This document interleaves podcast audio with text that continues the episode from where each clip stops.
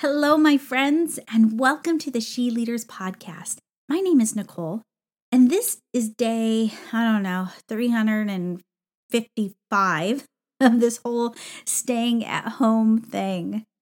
An incredibly different, difficult, uncertain, heartbreaking, discouraging, and you know what? Scary time we live in. There are days when I am productive, feeling good, enjoying being home and working from home. I, I enjoy having the whole family working from home or doing school. I have all my baby birds in the nest, and it feels good.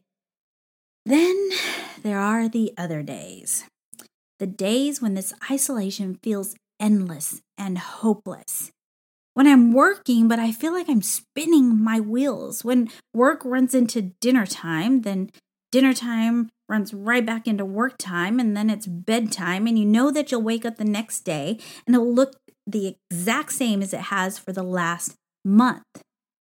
Then there are interruptions, the endless interruptions, and not just from the other people living in the house, but from your own thoughts, the worry, the anxiety, the pressure, the sadness about the present and the future. The load just seems to get heavier and the outlook bleaker, and the future is just so unsure. two thousand years ago, times were uncertain, scary, and dangerous, and it felt like things couldn't get worse for the world.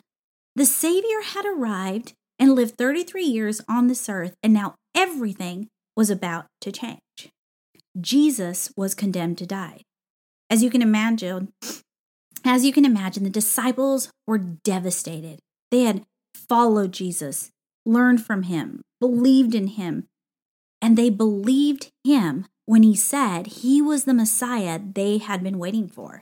See, Jesus was supposed to right the wrongs, bring peace to an unsettled world, hope to the hopeless, healing to the sick and broken, justice to an unjust world, integrity to a corrupt government. He was supposed to bring heaven to earth.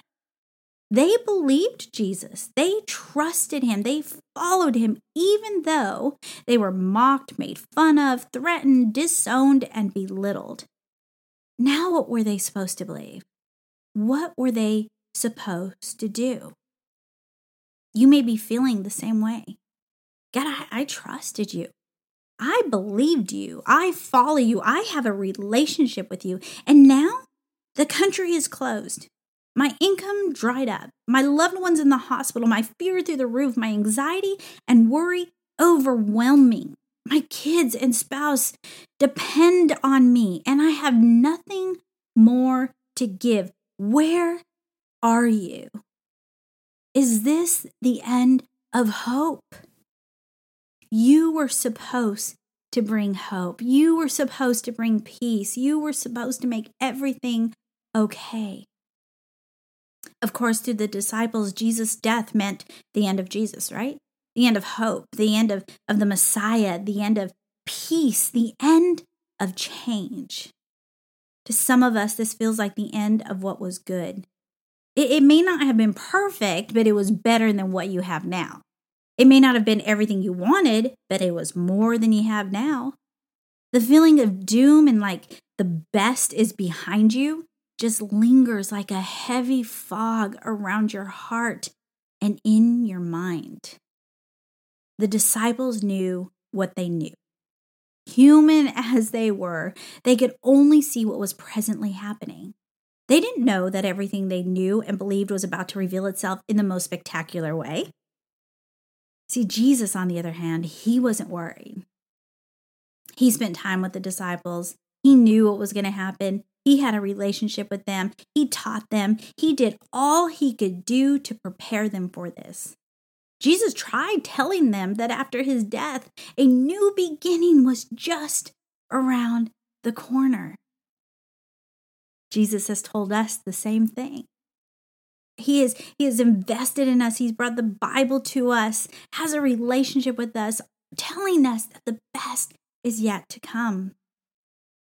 But after all that one-on-one time with Jesus, the disciples didn't get it. They mourned his death. They were afraid of the future. They were trying to figure out what to do next. Their every waking moment was consumed with sadness, despair, mourning, hurt, anxiety, and every other emotion you can think of. I know you can relate to those disciples right now. We all can. Romans eight twenty-eight says, "And we know that God causes everything to work together for the good of those who love God and are called according to his purpose for them." So you may not see it now. You may not feel it right now, but I believe we're on the precipice of another beginning.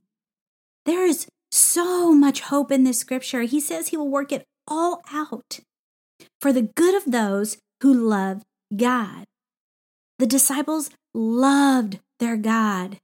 Their lack of understanding of the current events didn't change that. Their mourning the present as they could see and understand it didn't change the fact that they loved their Savior. God sees your heart and he knows you love him. And he is going to work all this out for good for those of us who love him. The disciples, they didn't have the scripture to lean on. They didn't have this kind of hope written for them, but we do.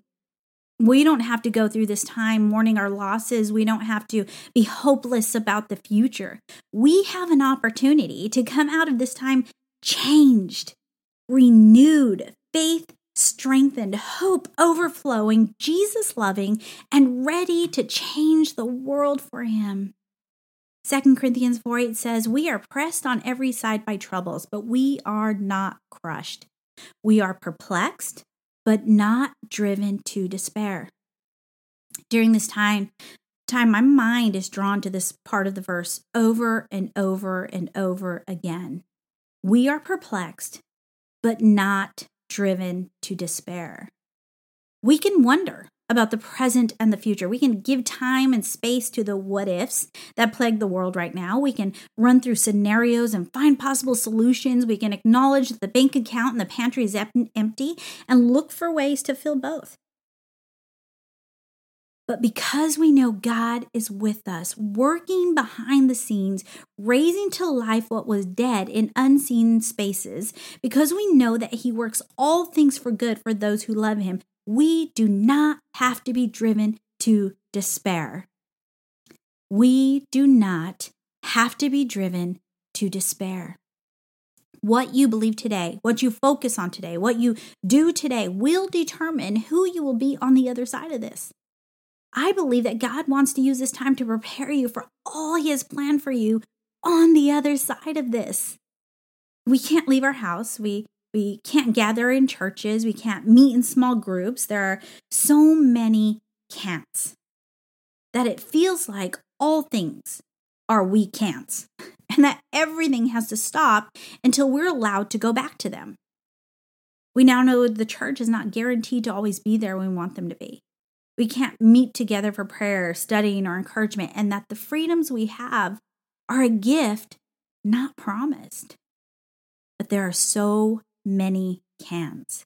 We can talk to God whenever we want. We can grow closer to him in our homes. We can worship him in the midst of silence or the noise of a full house. We don't need to be led in worship. We can lead ourselves in worship. We don't have to gather in person. We can gather on screens. We don't have to be filled up at church. We can be filled up in the presence of God anywhere and at any time.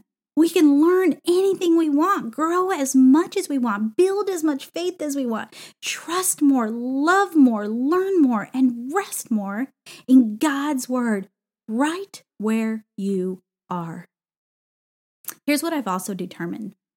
If we want to see the church stronger, wiser, faith-filled, seats-filled, and set on fire, then we have to emerge that way.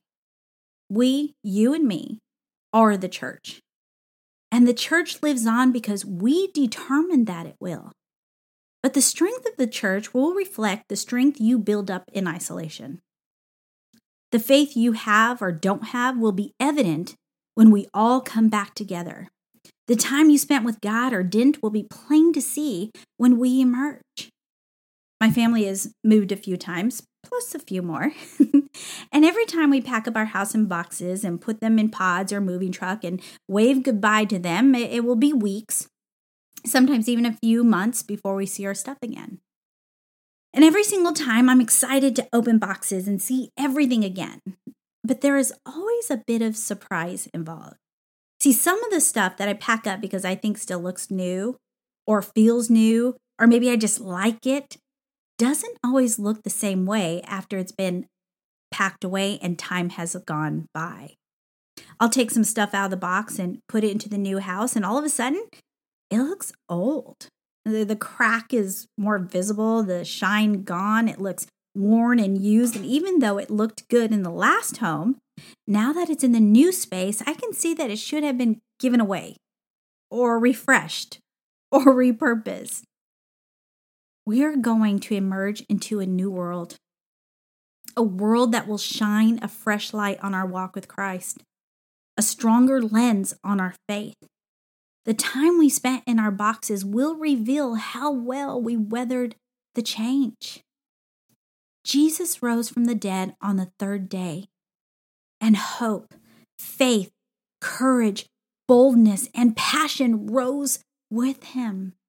It is my prayer that when we, the church, rise up after this time in seclusion, we will rise up with hope, faith, courage, boldness, and passion to be the church and to change the world for Jesus.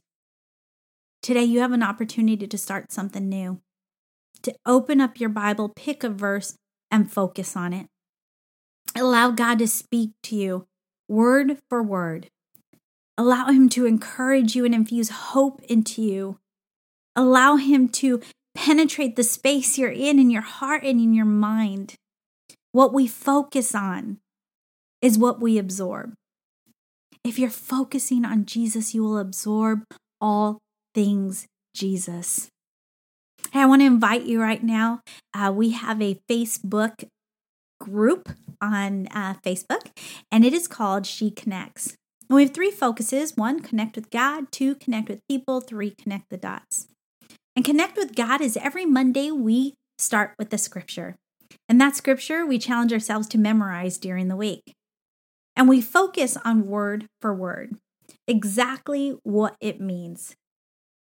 How God wants to speak to us, not just reading a whole chapter, not just reading a whole book, trying to get in as much Bible as we can so we feel better about ourselves, but instead allowing our souls to absorb one verse.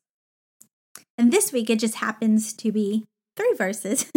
It's in Psalm twenty-three, one through three. The Lord is my shepherd. I lack nothing. He makes me lie down in green pastures. He leads me beside quiet waters.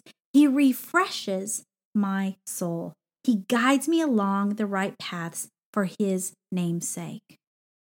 And as we got together on Monday for Connect with God and we read through this scripture, I asked these ladies if one thing, just one thing sticks out to you, if one thing gets absorbed, it's those that very first line, the Lord is my shepherd. It's a declaration. It's not just a declaration to the enemy and to the hardships of life, but also it's a foundation. And it's also submission. It's in God, I trust you. I will follow you. I'll, I'll let you make me lie down in green pastures. You will lead me beside quiet waters. You refresh my soul. You guide me along the right path. It's such an amazing scripture. Not only does it bring peace because of the mental image it gives, but it also is a declaration. The Lord is my shepherd. If you don't already, you should follow us or find us on Facebook. It's called She Connects. Again, we connect with God, connect with people, connect the dots. I go live on Mondays, Wednesdays, and Fridays at eleven a.m. Eastern Standard Time. So you should join us because we would absolutely love it. We're an amazing group of women who love God, who want to grow, want to encourage each other, want to sharpen each other, and want to mobilize for the kingdom of Christ and for the causes of Christ. I hope you have a fantastic week.